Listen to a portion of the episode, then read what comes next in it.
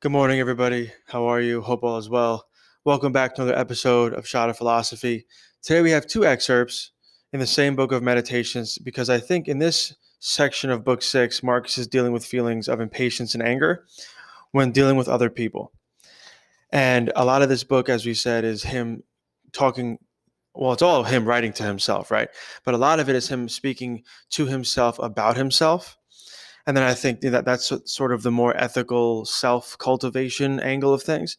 Then another part of this book, among others, is like him trying to be the best he can for and with other people. So again, we've um, you know I think exhaustively at this point gone over who he was from emperor to father to friend to student to teacher, right? So in these two excerpts, I think we create a nice balance between how do we make sure we're not, let's say, um, assuming we know something we don't, and then moving in the world like that? And then how do we also prevent ourselves from when we do think we know something, um, prevent ourselves from becoming impatient when others don't get it, right? So I think it's an antidote to impatience. It's some advice on how to be more helpful with people instead of hurtful or instead of angry, even, right? Which is, of course, an internal state first. Then we might express that anger in a way that's unhealthy. And I think it's it's a nice balance of like knowing or being confident, which confidence is itself a virtue, so it is balanced, right? Um, so we're balancing maybe the arrogance of thinking that we cor- we can correct people all the time, and, and the sort of um, the other uh, notion on the other side of that is like, well, I don't know anything at all, and I can't offer anything to the world that might be helpful, right? So on that note, let me go with the first uh, first excerpt here, which is number twenty one in book six. So he tells himself, if anyone can refute me, show me I'm making a mistake or looking at things from the wrong perspective, I'll gladly change. So this is also a great antidote to stubbornness, right? And I'm not sure, obviously I didn't, you know, I didn't know Marcus Aurelius and it's I mean, I think you do get to know him pretty well the more you read this book. Um, I think he does mention anger a few times in here. He obviously did have a very, you know, a very powerful position. He obviously, I would say, was also very intelligent. Um, so I think this is a reminder to, you know, to be open to being corrected, which I think is something we all need at times, but especially those of us who might be on the stubborn side. For me, I know I'm stubborn.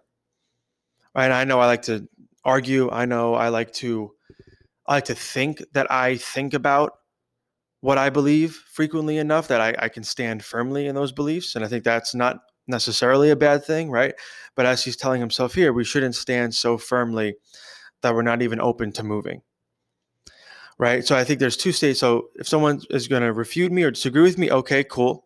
But then you have to show me. And then I have to be open to hearing how I'm wrong. And not only that, but I have to be open to observing you as you explain to me or show show me why I'm wrong. And I think the key here too is that we change and we do so gladly, not like angrily or begrudgingly, right? So if you're someone who's stubborn, think about what he's offering to himself here. Or how can we cultivate a greater sense of openness to being corrected? I think one way to do this is to start asking people if you're wrong and doing so authentically and, and like, you know, genuinely and listening, asking yourself too. We, we could practice with ourselves as well. Think maybe for a little bit about some of your beliefs, maybe those that are important and just question them a little bit. Or maybe those that are not so important, but just beliefs that frequently govern how you live your life. Right. So, uh, uh, you know, for the quote unquote small things. And I say quote unquote because sometimes if we do small things every day, they're not really small things, right? We end up spending a lot of our lives doing what we might think of as small things. Then if we don't pay attention to those small things because we're not open to, you know, using the quote here, to hearing how they might be wrong or how they might be improved, we end up not, you know, being as happy as we could be or being as, um, let's say, creative as we could be. Um, but yeah, think about this for for a second, right? What are some things or some assumptions you just have? Once again, maybe starting with some small stuff, then working way up to some larger stuff. Can you show yourself you're maybe making a mistake? And I think this also pertains to some other quotes in here where he's like, don't think it shameful to ask for help, right? So asking for advice too, I think, is a part of leading a full life. You want to get different perspectives, and that again is a great way to practice um, what he's saying here. Ask for advice. Oh, maybe I am doing this wrong. Well, thank you for showing me that. Let me try to make a change here. we could even, I think, add to, to gladly, we could add gratefully, where I'll gratefully change. I feel like for me, when I open myself up and someone shows me a new way of doing something, I'm like really grateful for that or a new perspective, right? So we're, we're thinking about not only like, oh, try this action, but also we're thinking of, hey, put on this lens for a second, see things through this perspective.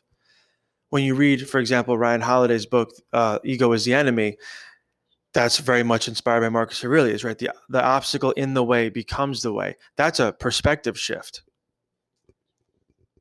So you maybe look at your life for a second. What are these obstacles? What are these things I'm perceiving as obstacles? Well, the first question might not be how can they become entirely to my advantage, but the question to start off with might be like, well, what possible, even small advantage could I derive from this obstacle? which is to say, how could this help me develop as a person? How could this help me develop things and then offer things to the world that could be good? Um, how does it not just, how is it not just an impediment to, to the things I want to do, the things I maybe more importantly um, should do? Right? So asking other people, for advice, I think that's a good thing to take away from this quote as well, right? But ultimately, the main point I think, especially in relation to the next quote, is do you have this posture, right? This posture of openness to being corrected? Or let's say, just for argument's sake, are you super stubborn? Are you not open to hearing other opinions? Are you super locked in your own ways of thinking? And working to alter that if the answer is yes for all those. So that's one side of the spectrum a little bit, right? Let's be a little bit less stubborn, a little more open. We're going to benefit from that, I think.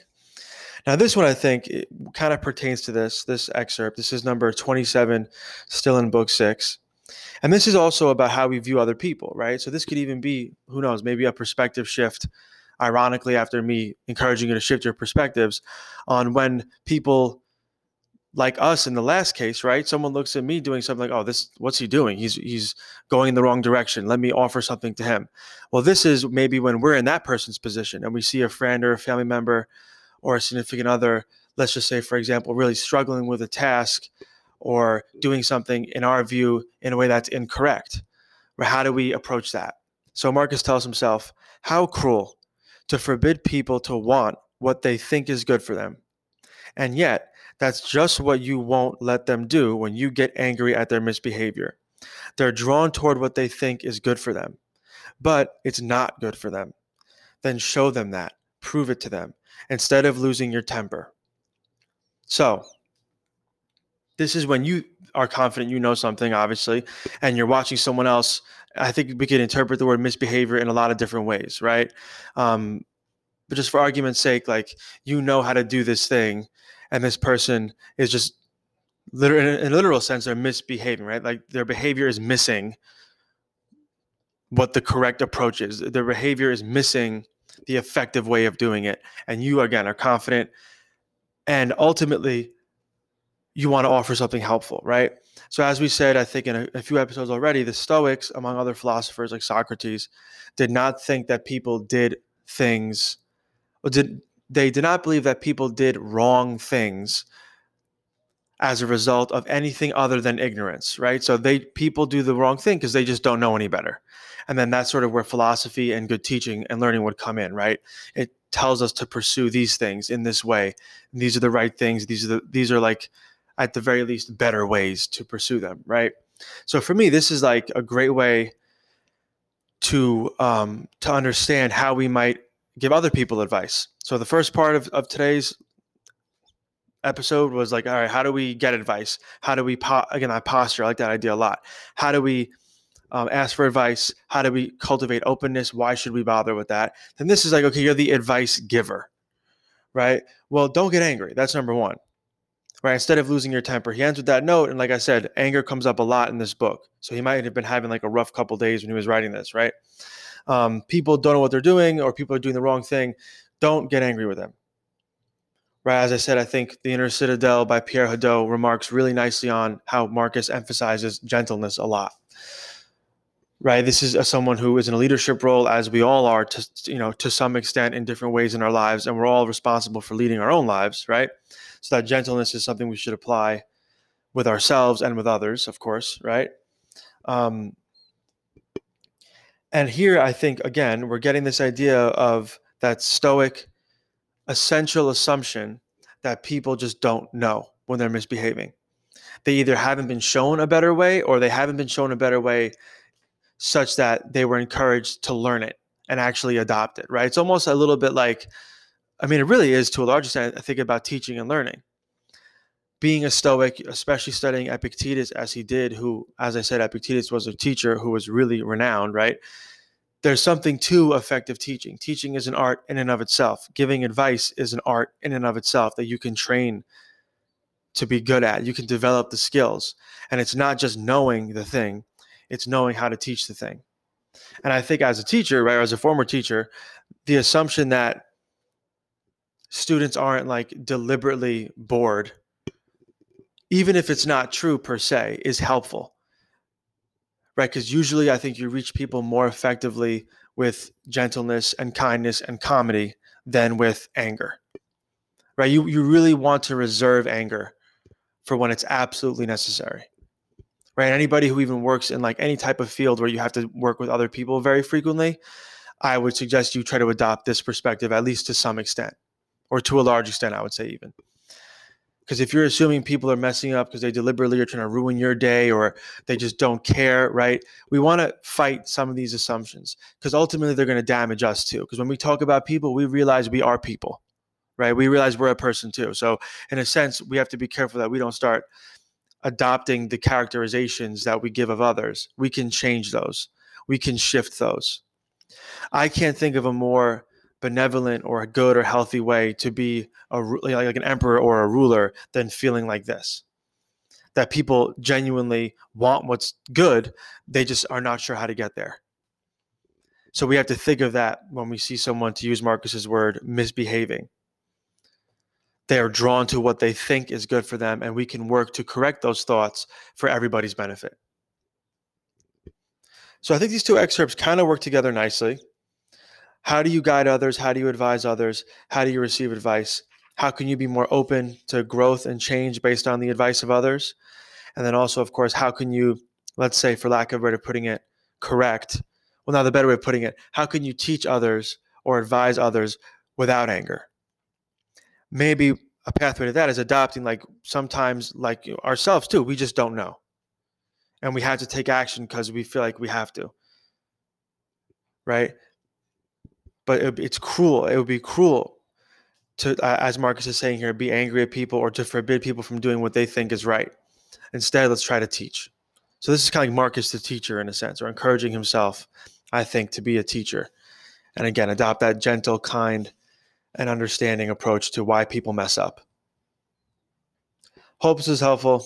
Thank you for listening, and I'll talk to you soon.